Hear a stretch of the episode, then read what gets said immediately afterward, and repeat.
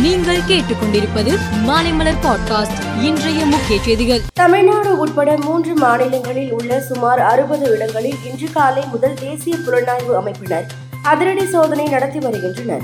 பயங்கரவாத அமைப்புகளுடன் தொடர்பில் உள்ளதாக சந்தேகிக்கப்படும் நபர்களின் வீடுகளில் இந்த சோதனை நடைபெற்று வருகிறது.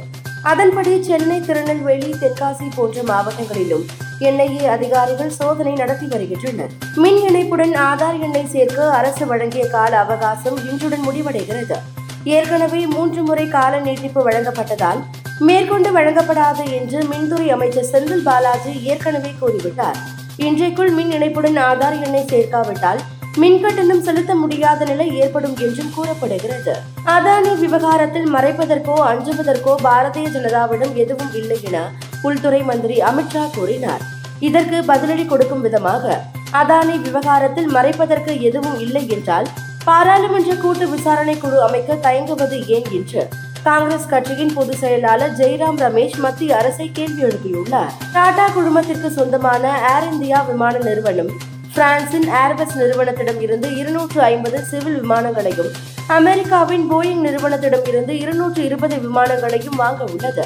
இதற்காக பல கோடி ரூபாய் மதிப்பிலான ஒப்பந்தங்கள் கையெழுத்திடப்பட்டுள்ளன. துருக்கி சிரியாவில் நிலநடுக்கத்தால் பலியானோர் எண்ணிக்கை நாற்பது ஆயிரத்தை தாண்டியுள்ளது. இதற்கிடையே இடிபாடுகளில் இருந்து பலர் உயிருடன் மீட்கப்பட்டனர்.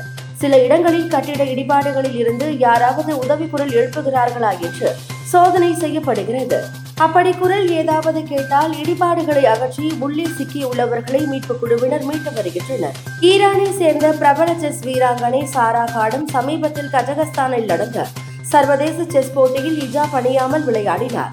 ஈரானில் நடைபெறும் ஹிஜாப் எதிர்ப்பு போராட்டத்திற்கு தனது ஆதரவை தெரிவிக்கும் வகையில் ஹிஜாப் அணியாமல் போட்டியில் பங்கேற்றுள்ளார். ஈரானின் கட்டுப்பாட்டை மீறி சாரா காடும் சர்வதேச போட்டியில் பங்கேற்றதாக அவர் நாடு கடத்தப்பட்டிருப்பதாக தெரிவிக்கப்பட்டுள்ளது. இந்தியா ஆஸ்திரேலியா இடையிலான இரண்டாவது டெஸ்ட் போட்டி தலைநகர் டெல்லியில் உள்ள அருண் ஜேட்லி ஸ்டேடியத்தில் நாளை மறுதினம் தொடங்குகிறது. இந்த டெஸ்ட் இந்திய வீரர் புஜாராவுக்கு நூறாவது டெஸ்ட் போட்டியாகும். இந்த மைல்கல்லை எட்டும் பதிமூன்றாவது இந்தியர் என்ற பெருமையை புஜாரா பெறுகிறார். மேலும் செய்திகளுக்கு மாலைமலர் பாட்காஸ்டை பாருங்கள்.